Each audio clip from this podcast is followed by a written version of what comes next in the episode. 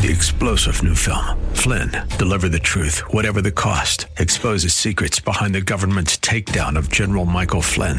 Flynn knew what the intel world had been up to. He ordered the first audit of the use of contractors. This set off alarm bells. He told the truth. He was the most dangerous person for Donald Trump to hire. They had to get rid of Flynn. Flynn, Deliver the Truth, Whatever the Cost. Available now. Watch it today. Go to SalemNow.com. SalemNow.com. Welcome to Caregiver SOS On Air, presented by the WellMed Charitable Foundation, a program providing help and information for our caregivers who are vital to the health and welfare of so many people in our community. You can hear Caregiver SOS On Air Sundays at 6 p.m. on 930 a.m. The Answer. And now, here are your hosts, Ron Aaron and Carol Zernial. Well, thank you very much, and welcome to Caregiver SOS On Air. I'm Ron Aaron, along with our co-host, Carol Zernial. Carol, who is the Executive Director of the WellMed Charitable Foundation, serves as Chairman of the Board of the National Council on Aging, a nationally known gerontologist, graduate of Trinity University and University of Incarnate Word. You kept your money local. Let me get you the rest of my resume. You spend local. That's right. Yeah. Educate locally. I like that.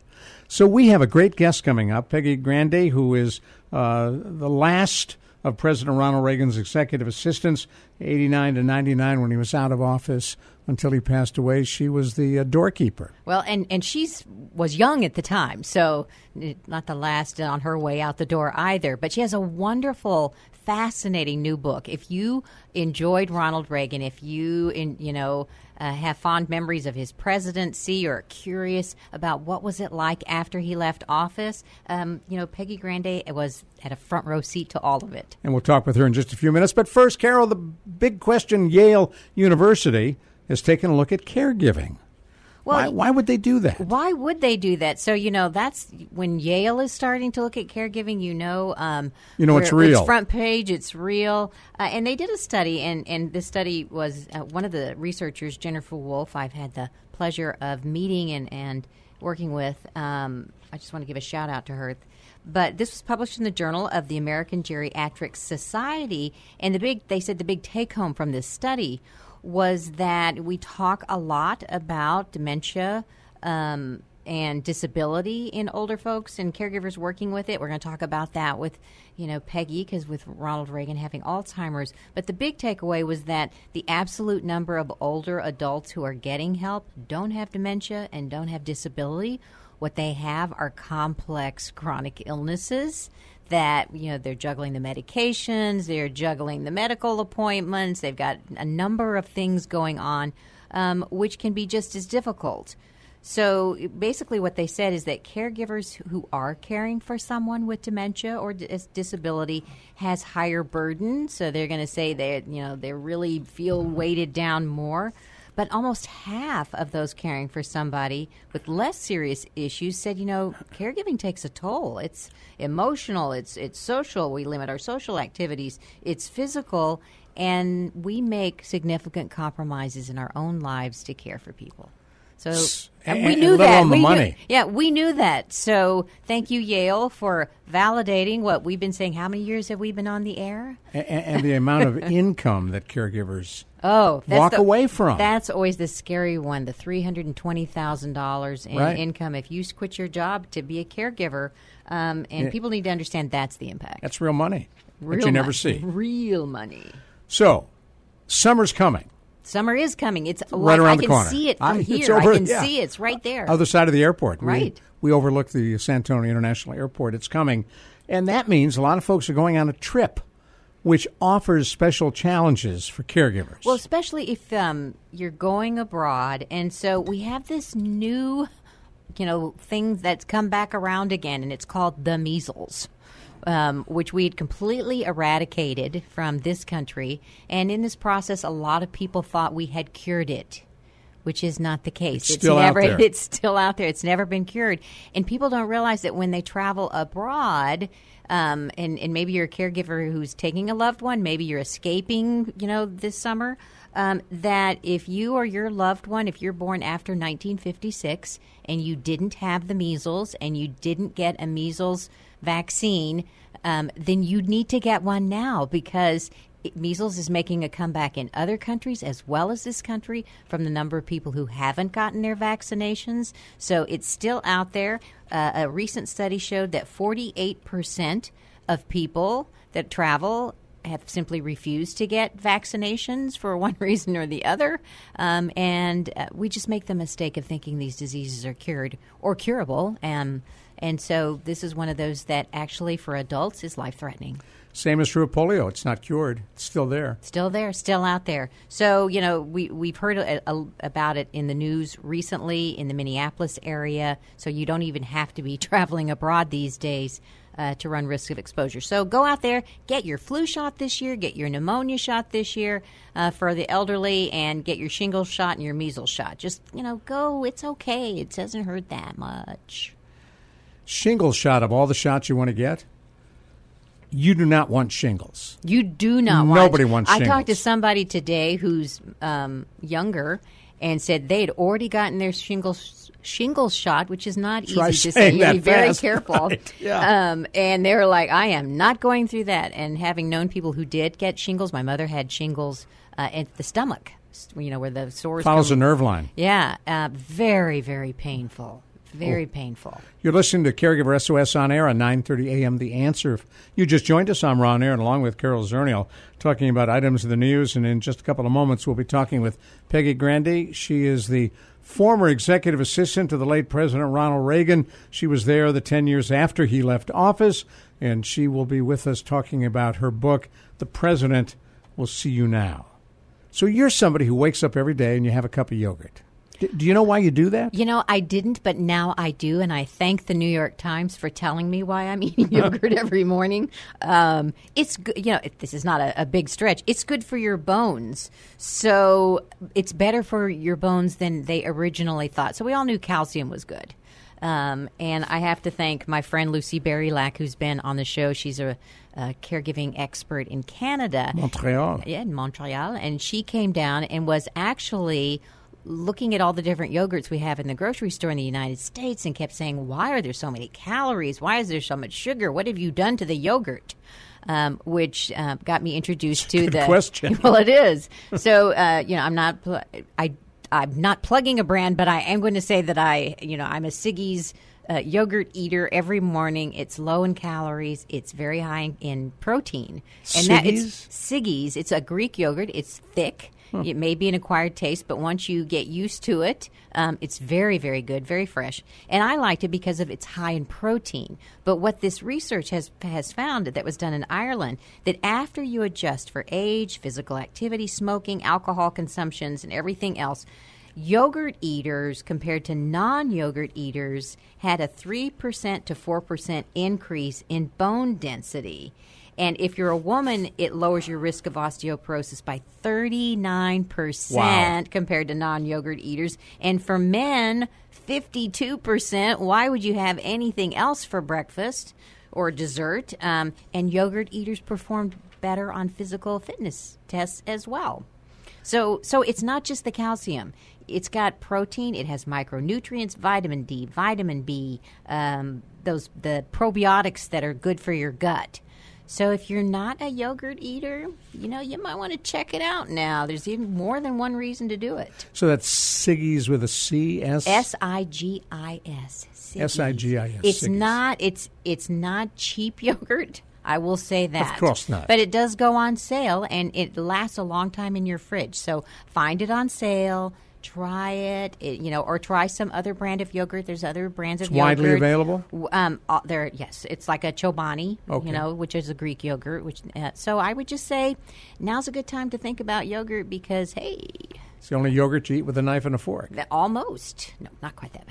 Not quite that bad. All right, before we welcome Peggy Grande on our Caregiver SOS On Air show, there is an issue that is talked about in a lot of different ways when it comes to seniors. And the issue is social isolation. Well, it is. It's becoming quite well-known and well-publicized, and I bring it up not just for the seniors, but because social isolation impacts caregivers as well. And so don't think it's just seniors. Social isolation is a problem for anyone. I recently had the opportunity to speak to Kiplinger Retirement News about social isolation. An article came out, and they were talking about, 17% of older adults are socially isolated, and, maybe feeling lonely and being a lonely older person isn't new, but there is a definite link between isolation and poor health that we better understand now. It is as detrimental as being obese or smoking. It's a public health issue. And basically, the Boston College Institute of Aging says social isolation kills. Wow. It kills older adults. It kills caregivers.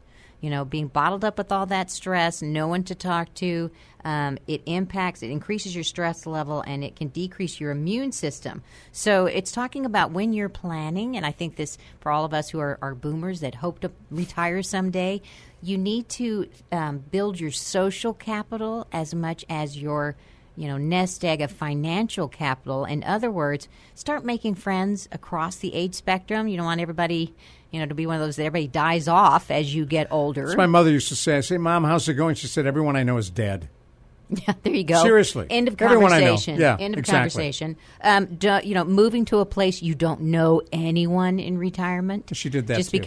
Because the weather's better might be a mistake. And then, there's places like our senior centers that are cool places to hang out. It is not bingo and lunch, where you can get caregiver services and meet other people. So, we just throw it out there because you don't want your older loved one to be isolated, and we don't want you as a caregiver to be isolated. Pick up the phone, call someone that you know needs a cheery phone call. I like that.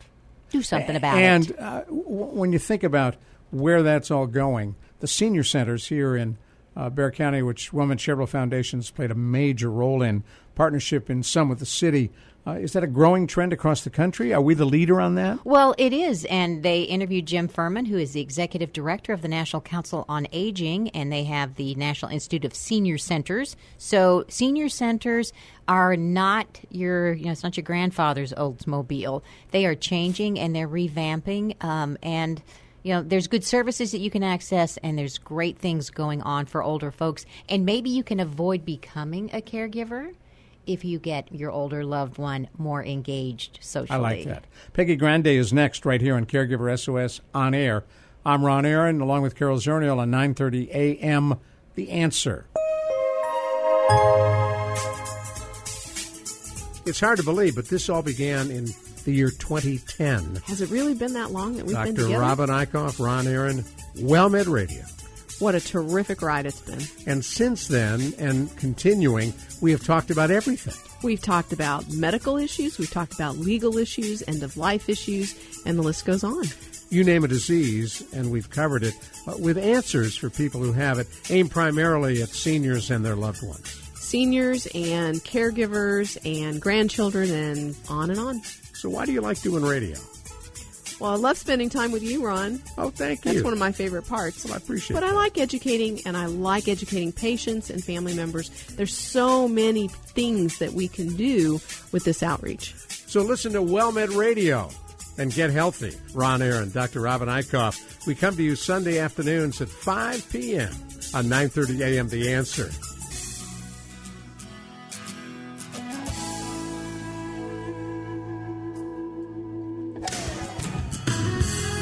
Well, as we promised, we've got a fascinating guest joining us now on Caregiver SOS On Air. Peggy Grande is a former executive assistant to the late President Ronald Reagan. She spent 10-plus years with him after he left the White House. We're going to hear that story and hear how the onset of Alzheimer's played a role in what she did, what he did, and what his bride of many years, Nancy Reagan, did. And Carol Zernial with us, our co-host here on Caregiver SOS On Air. You hear us on 9:30 a.m. The Answer. And Peggy Grande, thanks for joining us. Thank you so much for having me on your program today. And you have a new book out, and it, The President Will See You Now, My Stories and Lessons from Ronald Reagan's Final Years by Hachette Books. And that's exactly the line you must have uttered 8 million times. The president will see you now. I consider myself to be one of the luckiest women in the world. I truly had a front row seat to history. I got to be that person who sat right outside Ronald Reagan's door, and anything and everything that came to him came across my desk or walked past me first. And what a great observation perch that was. And yes, many, many times I got to utter those incredible words that were such an honor. The president will see you now. So you were barely a kid. How did you fall into that job? Well, I started actually when I was in college. I was finishing college. I was a communications major. I was always that nerdy little kid that loved government and politics and presidents. And so in Ronald Reagan was the perfect convergence of everything I loved. And I was in school in Southern California at Pepperdine University. So when Ronald Reagan left the White House and returned to Los Angeles, there he was in my backyard. And my dad raised me to believe that somebody's got to have the job you want, and it might as well be you. And I believed him. And so I applied for a job in Ronald Reagan's office. I was hired on the spot for what I thought would be a short-term internship as I was graduating from college. Once I graduated, they hired me on to work for the chief of staff as his executive assistant, which I served in that role for a few years. And then Ronald Reagan's longtime executive assistant he had had since before he was governor retired, and they asked me to take that job. So you certainly don't say no to something like that, although it became a little bit of a juggle. I was 6 months pregnant at the time with my first baby. I got married and had 3 of my 4 children while I was working for President Reagan. So the shuffle and the juggle of life was very real in my life, but what a great opportunity and honor to serve that man. So I guess the obvious question is, what was he like off TV, off radio, in person, just you and President Reagan on the other side of that door? Was there a real guy there? Absolutely. And I think people knew that. People who watched him even through the lens of the camera or saw him from afar had this sense and this feeling that he was a real man and that he would be wonderful in person. And I would argue that he's maybe one of the few people that you maybe admire from afar or idolize and look at that. No matter how big the pedestal was that you put him on, when you met him, he was even better in person than you thought. You know, we've all met those stars or celebrities that we've looked up to, and then you meet them in person, and you're a little bit disappointed. And that was not Ronald Reagan at all. In person, he was more charming, more kind, more handsome, and more wonderful even than he was through the camera lens, which is pretty remarkable because he had a great capacity to connect with people through the TV, through the radio, through all the avenues that he used back then.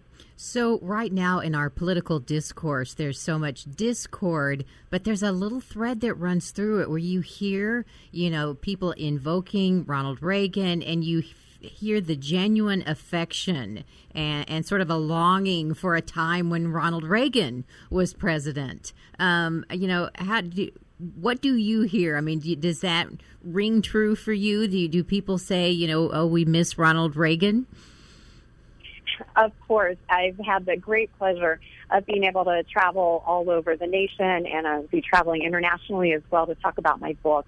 And the response I get is overwhelming because people are craving that civility, that kindness, that ability to disagree without being disagreeable, to have politics be something that also has personal relationships connected to it, and not have it be so heavily based on rhetoric, but have relationships that are meaningful and substantive, and to find ways that we agree instead of focusing on the ways we disagree. Regardless of who you are, you get 2 people in a room, there may be 1,000 things we disagree upon, but there's always going to be a handful of things we agree upon. And if we focus on those, can we use those as a starting point, as a building block for moving forward in a positive direction together? And that's what people are longing for and missing and craving about Ronald Reagan's legacy. And it lives and looms larger than ever, I believe, now more than ever. If you've just joined us, you're listening to Caregiver SOS On Air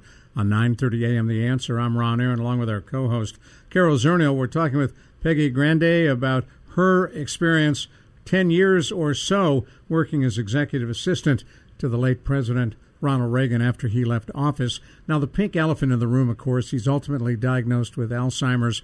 Many have suggested that the signs, the symptoms were there long before the diagnosis was made public. Nancy Reagan, certainly a caregiver. In your role, in many ways, I suspect you were a caregiver. Well, that role certainly fell to Mrs. Reagan, but I would say that in my professional capacity, I certainly had to make adjustments, and that professional role never lost the formality of he had been the President of the United States, but it did necessitate just an increased connection to him personally, a little more familiarity, a little more of maybe somebody who would come alongside him and comfort him at times that were maybe a little bit more challenging or difficult or confusing. But Mrs. Reagan, what a great caregiver. She truly was in every sense of the word, and I admired her for not only the care that she showed to her husband, but the example she was to all of us, not only those of us who worked with him personally, but really to the nation. She was the epitome of strength and grace and fearlessness in the face of something that had to have been terribly frightening. Well, and I think that President Reagan, really elevating awareness of Alzheimer's, and Mrs. Reagan elevating the caregiving issues. They really did a great service beyond their political service in bringing attention to Alzheimer's and its devastating consequences. Did you have to, before the diagnosis, were there adjustments? I mean, within, his office, did you know something was amiss and adjustments needed to be made? Well, I read about this extensively in the book, and, I tried to walk that very fine line between being revealing, because that was something that he went public with, but also being respectful. And I'd like to think that I navigated that space pretty well. You will definitely see his decline, but in a way that is still ultimately respectful of him as a person and his position. When I started working for him, of course, he was a very elderly gentleman. I knew that. I was aware of that. And there was just the cute little endearing qualities, I think, that a lot of people as they age have. And so I certainly noticed that. But as you know, and as most of your listeners probably know, Alzheimer's is very specific. And so I go through in the book specific signs that I started noticing, that other people close to him started noticing, that led up to the ultimate diagnosis. And looking back and writing the book, it actually was difficult to separate myself from what we know about Alzheimer's now, because we only have the luxury of knowing what those signs and symptoms of Alzheimer's are now, because Ronald and Nancy Reagan chose to take something very private and very personal and make it public. And it was part of what they believed in as public servants, that they could use their voice and their platform to bring awareness, to bring research, to bring, maybe some removing some shame and guilt that other families had, and remove some of the stigma of Alzheimer's that had existed prior. And among so many things I admire them for, I really applaud them for that. It would have been very easy for them to retreat to the ranch and hide away and, let the tabloids speculate. But that's not who they were, and I appreciate them for going public with something that was terribly difficult for them personally. My dad had dementia, and I can remember early on as the symptoms increased, my mom was a facilitator for him. Sal, you remember Carol, you remember so-and-so, so-and-so. You remember your son, Ronnie. And were there times as time went on that was part of what you were noticing, that you would have him meet folks who he obviously knew but couldn't quite latch onto, and you would be his enabler? Well, I don't know about an enabler. As any person of staff support or any spouse, my husband does that for me all the time, and I certainly don't have Alzheimer's. Names are sometimes difficult to remember, and so I don't throw that on him. But there are different ways that you come alongside and support a person. And as you know, it's I would say a little bit more of an art form than a science, because every day is a little bit different. Every situation is a little bit different. Just because he needed something from me one moment or one appointment or one visit or one trip doesn't mean that that's what he always needed. And so it was really being in tune with him, learning to read his cues, read his eyes, read his body language and expressions and really jump in to support him when he needed it, but also giving him the space to continue in the ways he always had as long and as much as he could for as long as that could last. Well, you know, I think what you just said helps me to realize that he accomplished something that we hope everyone will accomplish, which is to live fully, the person with Alzheimer's, to live as fully as possible for, you know, as long as possible for the rest of their life, whatever that functioning ability is, but having, you know, life goes on even with Alzheimer's, and maybe he had more, you know, more support than some people have, but still he sets a wonderful example. I would agree with that. And if you look at just the pattern of his life, too, long past the age when a lot of people choose to retire and go and travel or do other things, which are none of those are bad, you know, but at 69 years old, this man chose to jump into the hardest, most rigorous job, not only of his lifetime, but I would argue of anybody's lifetime. And he really showed that life can be lived full throttle all the way to the end. And to dive into something so monumental at his age was really remarkable. And, you know, I worked for him from 89 to 99. And so the first 5 years were prior to his diagnosis and his announcement. And yet he made that announcement to the American people and to the world. And in a lot of ways, the world started saying goodbye to him at that point. And yet I was still saying good morning to him every day for the next 5 years. All right, hold that thought. Hold that thought. We're going to come right back to you. That's a pretty good way to pick it up again. We'll do good morning in just a minute. I'm Ron Aaron, along with Carol Zernial, and Peggy Grande is with us. Her book, just out, well, February, that's not that long ago. The President Will See You Now, My Stories and Lessons from Ronald Reagan's Final Years. This is Caregiver SOS On Air on 930 a.m. The Answer.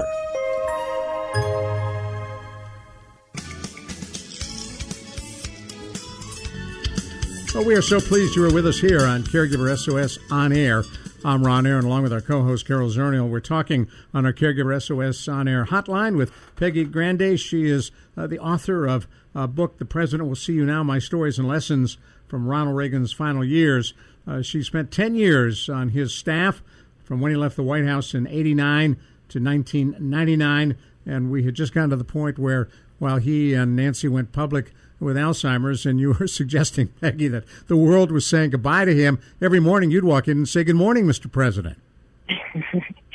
Absolutely. And what Carol was mentioning earlier before the break was that, you know, what a great example he was of somebody who continued to live life. The diagnosis wasn't the end of his life. Certainly life changed for he and Mrs. Reagan at that point.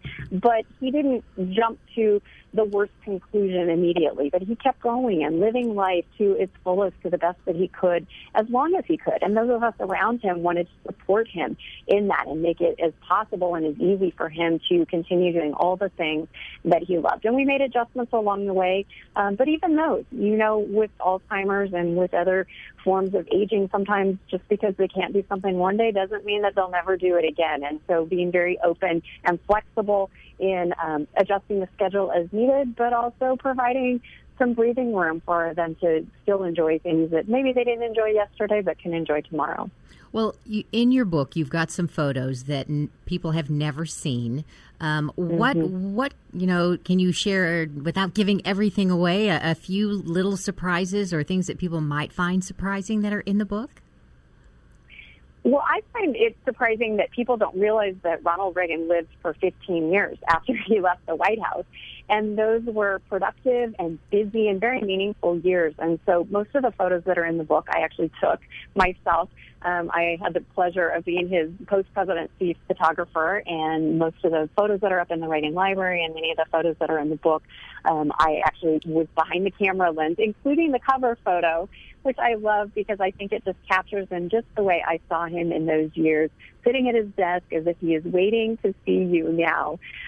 But I think people will be surprised to see that post-presidency, there was a parade of world leaders that came to see him. And in the post-presidency years, they didn't have to come for diplomatic or protocol reasons. They came because they wanted to. They liked him. They had a relationship with him that they wanted to continue. And so everybody from Gorbachev to Margaret Thatcher to Brian Mulroney from Canada and Prime Minister Nakasone from Japan and Helmut Kohl from Germany and Mother Teresa even came. And these were people that had a relationship with him that was personal, and they wanted to continue. And I think that's a remarkable tribute to who he was as a person, not just as a president or a politician. So you were like the fly on the wall that all of us have wanted to be from time to time. I was, if you ever wonder how you get photos of private meetings, there is that person who gets to be the lucky photographer and truly a fly on the wall. And what a great opportunity to see him when the cameras weren't rolling, when he thought nobody was watching, these private, unguarded moments, meeting with world leaders and just everyday patriotic Americans.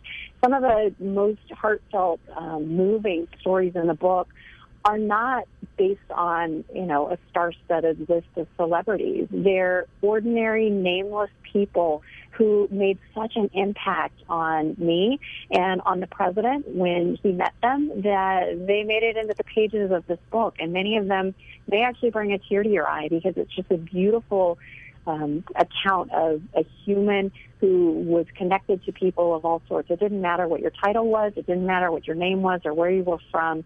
You were special to him and you were worthy of acknowledgement. Well, one of the things in the book that you talk about is the Berlin Wall, which, of course, is one of the things he's most famous for the fall of the Berlin Wall. And I happen to have a piece of the Berlin Wall that I got from a friend of mine who was there that day. And so did President Reagan, does he have more than one piece of the wall? What's his souvenir? Yeah, exactly. Well, up at the Reagan Library, there's a several-ton slab up there. So I would guess that's his souvenir of the Berlin Wall coming down. But what a humble and gracious man. He never looked at that as being something that he did by himself. He knew that there was influencers all around the globe that made that happen and really pays tribute to the German people. Yeah, but that line, Peggy. Peggy, you tear can down that wall. But that line, tear down that wall. Mr. Gorbachev, well, tear down that wall. I'm saying what he would say. We all know that he was bold and unafraid, and even at the, his advisors, his State Department, everybody was telling him, don't say that line, it's too confrontational. They kept taking it out of his speech. He kept putting it back in. So you and I and many others would, of course, attribute much of that coming down to him. But he was a true believer in freedom and a great champion for freedom, and he believed that the German people, once they got a glimmer of freedom, once they got a taste of freedom, that they themselves would make things happen. And that's really what he believed about the American people as well. He didn't look back on the 1980s and say, oh, didn't I do great things? He looked back with pride saying, what amazing things the American people accomplished together during the 1980s. And maybe he painted a vision, and maybe he gave them voice, and maybe he changed some regulations and lowered some taxes and did some things that allowed people to do that, but he would never have been the one to say, I did great things in the 80s. He would have said, man, it was wonderful to watch the American people come alive again and accomplish so much during those years that I had the privilege of being president. By the way, if you've just joined us, you're listening to Caregiver SOS On Air on 930 a.m. The Answer. I'm Ron Aaron along with Carol Zernial, and we get so wrapped up in this conversation, I want to remind you what you're listening to. Peggy Grande is with us, author of a new book, The President Will See You Now, My Stories and Lessons from Ronald Reagan's Final Years. Was there one or two things that he was most proud of? The thing he was most proud of is that he made the American people believe in themselves again. When he took office in January of 1981, the country was in, a really bad time of malaise. The taxes were high, inflation was high, unemployment was high. But the worst part of all is he believed that the American people had lost faith in themselves. And on day one, Ronald Reagan took office, and he started saying things like, it's morning in America. There's a new dawn ahead, little shining city on the hill, and we all get to be part of it. And even though on day one of his presidency, nothing had really changed in America, the perception had entirely changed, and it reinvigorated a nation that wanted so desperately to have change and to believe in itself again. And so I believe he would have looked back and said that's what he was most proud of, was making the American people believe in themselves again. Of course, he was proud of restoring the military and, again, making the military proud of themselves again, and also for allowing America to be a beacon of freedom that shined a torch of liberty into dark places in the world where oppression existed, and bringing freedom to so many people. I mean, that is life-changing, and it's had a domino effect all across Eastern Europe and around the world. Well, I'm beginning to think that maybe you should have been a speechwriter as well. That was lovely. Well, he can't help but influence you and inspire you, and you spend that much time at the feet of greatness like that, and it can't help but change your life. And, you know, that in part is why I chose to write this book. I feel like I am a steward of what I saw and what I witnessed, and I can't keep that to myself. I need to share that, and the beautiful part of sharing my story through the pages of this book has been the letters and the emails that I have received from people who are saying, yes, I loved your story, and let me tell you mine, and how wonderful an impact this man made across the nation, around the world, on people in so many different ways. And I hope he, at the end of his life, knew the impact that he had, not only on me, but on so many people around the world. Well, talk a little bit about the power behind the throne, Nancy Reagan, you know, as a caregiver after the presidency. What advice do you think that Nancy Reagan would give to people who are taking care of somebody with Alzheimer's today? Yeah. You know, I don't know that she would give them a list, because I think she would have believed, like I do, you have to lead with your heart. And it helps, of course, to read books and have support groups and to know that you're not the only one going through it. But at the end of the day, it's a very personal and it's a very individualized system of working with a person. And she did such a beautiful job of lovingly caring for him. Every time I went to the house to visit him, even after he stopped coming to the office, he was impeccably groomed and so well taken care of. And that was one of the messages I wanted to convey in this book. You know, for people who loved him, and once he left the public eye, they wanted to know, was he okay? Was he surrounded with love and good attention? Was he well cared for? And my answers to all of those would be yes. And Mrs. Reagan was at the forefront of that. She was brave and bold and took charge of making sure that he was surrounded by people who loved him and cared for him and had his best interests in mind. And she had done that throughout his life, but certainly had to transition in that role to a role that she did not seek out. She also became a great advocate for him and spoke out not only about Alzheimer's and the need for research, but became a great champion of his legacy, which I admired because she always preferred to be in his shadow and didn't want really the spotlight. And when we are faced with moments like this, I think we can all dig deep and find within ourselves heroic strength. We can learn to find balance in the imbalance of life. And I hope that even in the midst of pain and crisis, that there can be a joy that can be found regardless. And that's a lot of the message I tried to convey in my book as well, that there can be joy even in the pain, and we can look back on a life well lived and celebrate that as much as we grieve the letting go. That's a good point. And did he have a nickname for you? No, just Peggy. I was just curious. That was it. And there you are. Yeah. You're sitting at your desk. The phone rings. This is Mikhail Gorbachev. Is Ron Aaron? Did you get those kind of calls? Well, he wouldn't call because he always worked through an interpreter. But Brian Mulroney, who was the Prime Minister of Canada, was a wonderful dear friend of President Reagan. And he actually would pick up the phone quite often himself. And with this beautiful French thick accent, he would say, Peggy, it's Brian. Is my good friend Ron available? You know, excuse my bad accent and imitation, Mr. Mulroney. But just what a wonderful person. And he would pick up the phone and call a lot. And I've actually still continued to be in touch with him. He gave me a beautiful blurb for the back of my book, which I appreciate. But that is just a nice sign of an ongoing friendship and affection for the president. So, yeah, I did pick up those phone calls. Were there some that you were surprised that he was connected to, who called and you said, my gosh, he knows everybody? It never surprised me that everybody knew and loved him. What was surprising sometimes is when people would come to the office to meet him, you would have celebrities or sports figures or even other politicians that most people would be a little, shaking in the knees to meet. But these people would kind of clutch my arm and pull me close and say, Peggy, I'm so nervous. What should I say or not say, or what should I do or not do? And regardless of who they were, they knew on the pecking order. Ronald Reagan never would have put himself at the top, but they knew where they stood, and they knew that he was always at the top of any pyramid. And so it was funny to see people, just realizing, wow, this is a big deal. But he always put people at ease, which I admired and appreciated, because he could have lorded over people. He was the leader of the free world, but that just wasn't his style. Well, we know that there are listeners out there who are going to want to get the book. So where will they find the book, and how, do you have a website? Yeah, so the book is fortunately available anywhere, Amazon, Barnes & Noble, any of your independent booksellers or retailers.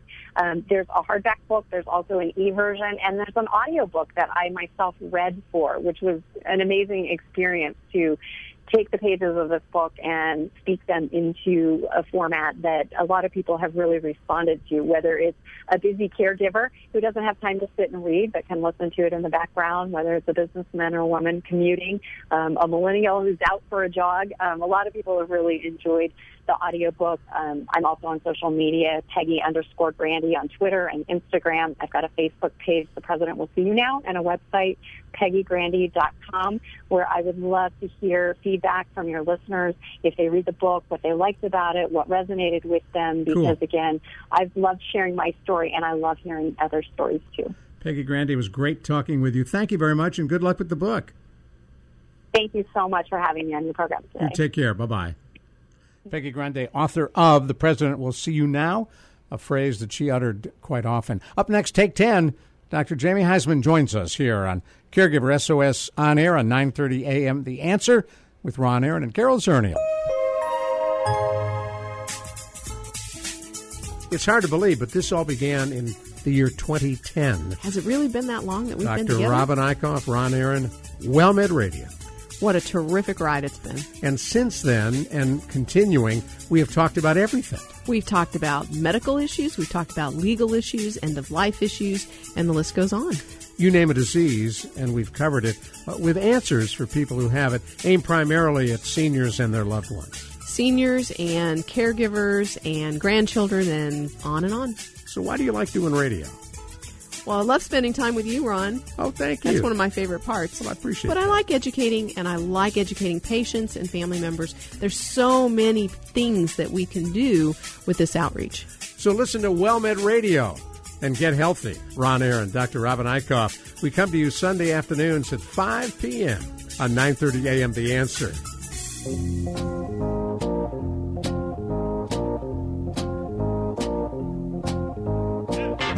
Well, we are delighted to have you with us on Take 10. At the end of each of our Caregiver SOS On Air programs, we bring you Take 10, where Dr. Jamie Heisman and Carol Zernial toss around a topic or two. I'm only laughing because Jamie is breathing heavily into the phone, which you might do if you are feeling socially isolated, which is a topic we're going to take up. So or if you're passionate about a radio show. Oh, thank you. So, Jamie, I was reading an article that was in Kiplinger Retirement News about social isolation, and they were talking about it from the perspective of the older adult, saying that, this is the new smoking, this is the new obesity, but you've talked about it in terms of caregivers. No doubt. In fact, feeling alone is the common denominator of caregiving, because as soon as we find out that we're a caregiver, all of a sudden, our habits change, the routine that we've been in change, everything around us, unless we have enough education, empowerment, energy from places like Caregiver SOS, changes in our mind. And often the shame and stigma factor also feeds into it, and then we start isolating until, like I always say, it becomes a cancer of our soul. Well, we recently did an interview with Peggy Grande, who was the administrative assistant for President Reagan after he left the White House during those years when he had Alzheimer's. And she said something really interesting. She said that as soon as everybody found out he had Alzheimer's, they started saying goodbye to him, whereas she's saying good morning every day. And, he lived many years after that. Does that, with illness and Alzheimer's and the conditions that cause people to need a caregiver, what happens? Why does everybody disappear? Why is that goodbye? I think you just put your finger on it just in your question. I mean, it's a lack of education that our culture has. And so as soon as we hear these sort of charged up words like Alzheimer's or dementia, things that we don't understand, but we fear incredibly in our own selves, and we don't seek out answers, we start running from it. And that's precisely what you're seeing here. Well, do we have a value judgment in this country about illness and sickness, that if you're sick, it's bad? And if you're well, it's good. Do we assign a value to illness and health?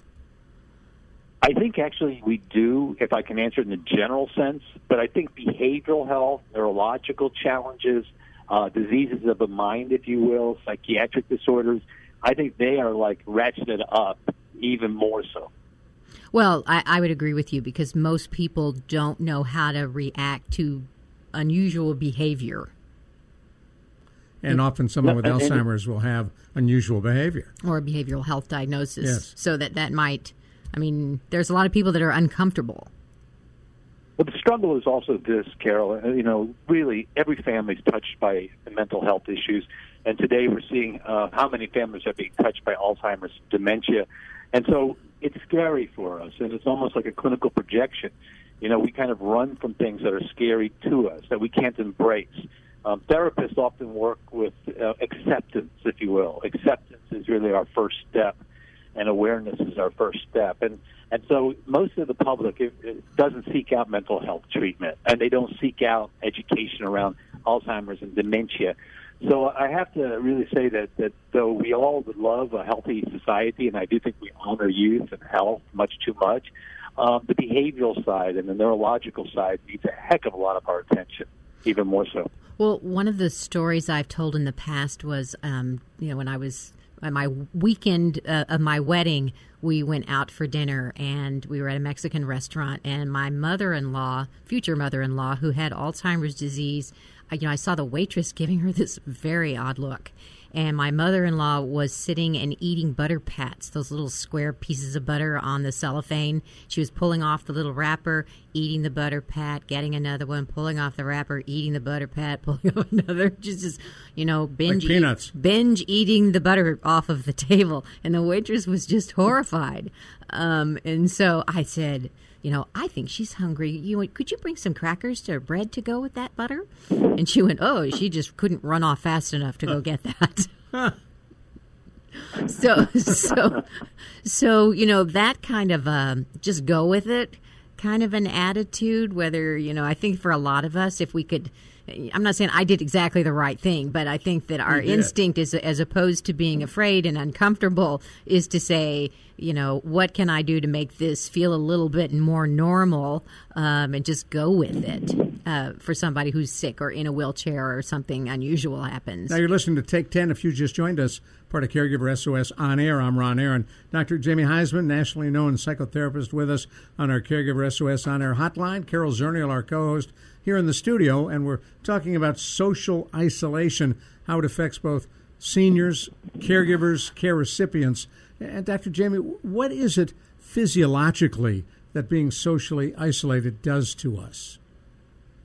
Well, it creates depression, Ron. It creates also often obesity, or it can create a situation of starvation.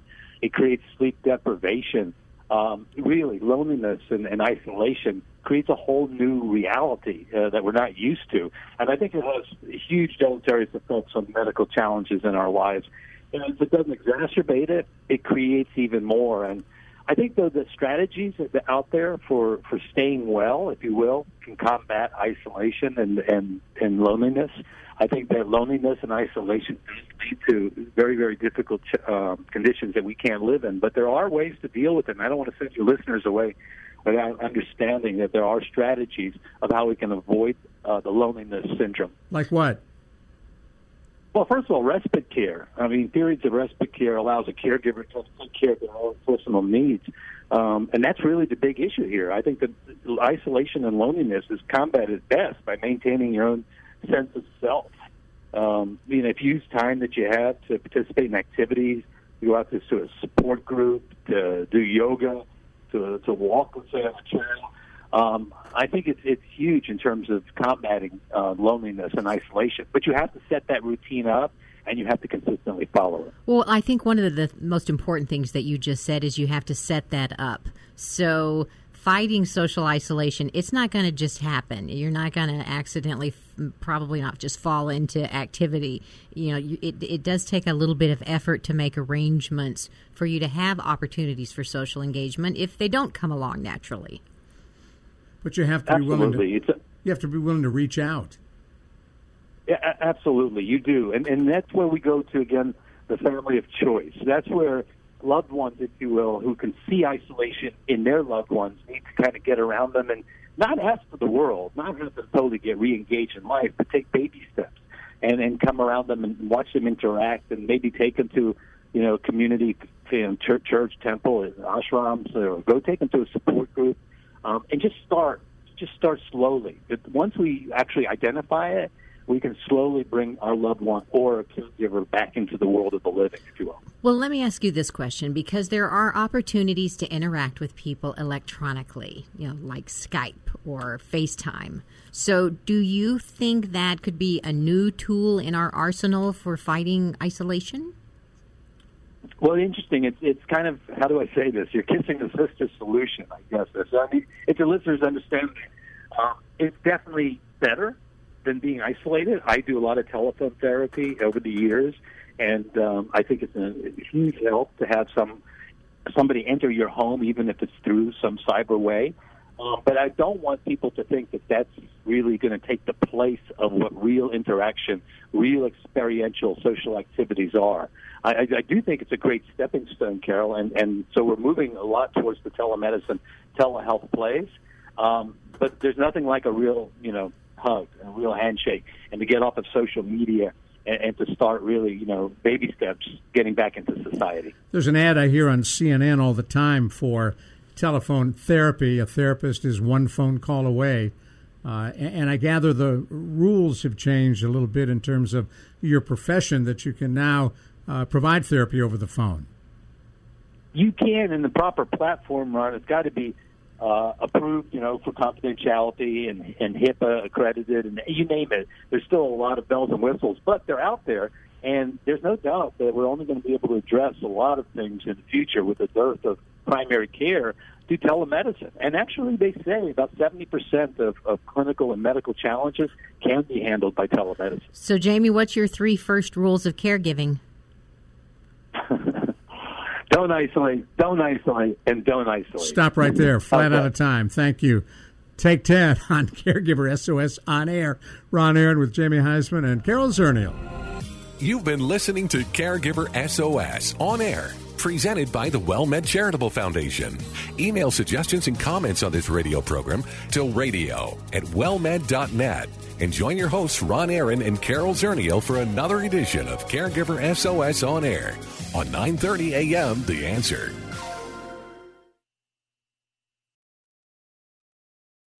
Three-star General Michael J. Flynn, head of the Pentagon Intelligence Agency, knew all the government's dirty secrets. He was one of the most respected generals in the military. Flynn knew what the intel world had been up to. He understood its funding. He ordered the first audit of the use of contractors. This set off alarm bells. The explosive new documentary, Flynn, Deliver the Truth, Whatever the Cost, and covers the facts behind this scandal. Flynn told the truth. He was the most dangerous person for Donald Trump to hire. I find out the worst enemy that I'm going to face in my life is right here in America. They took my assessment and they wanted me to change it. And I was like, I'm not changing it. They had to get rid of Flynn. With in-depth interviews, archival footage, and never-before-seen personal records of the man behind the headlines. I just felt like I was drowning. Flynn, Deliver the Truth, Whatever the Cost. Available now. Watch it today. Go to SalemNow.com. SalemNow.com.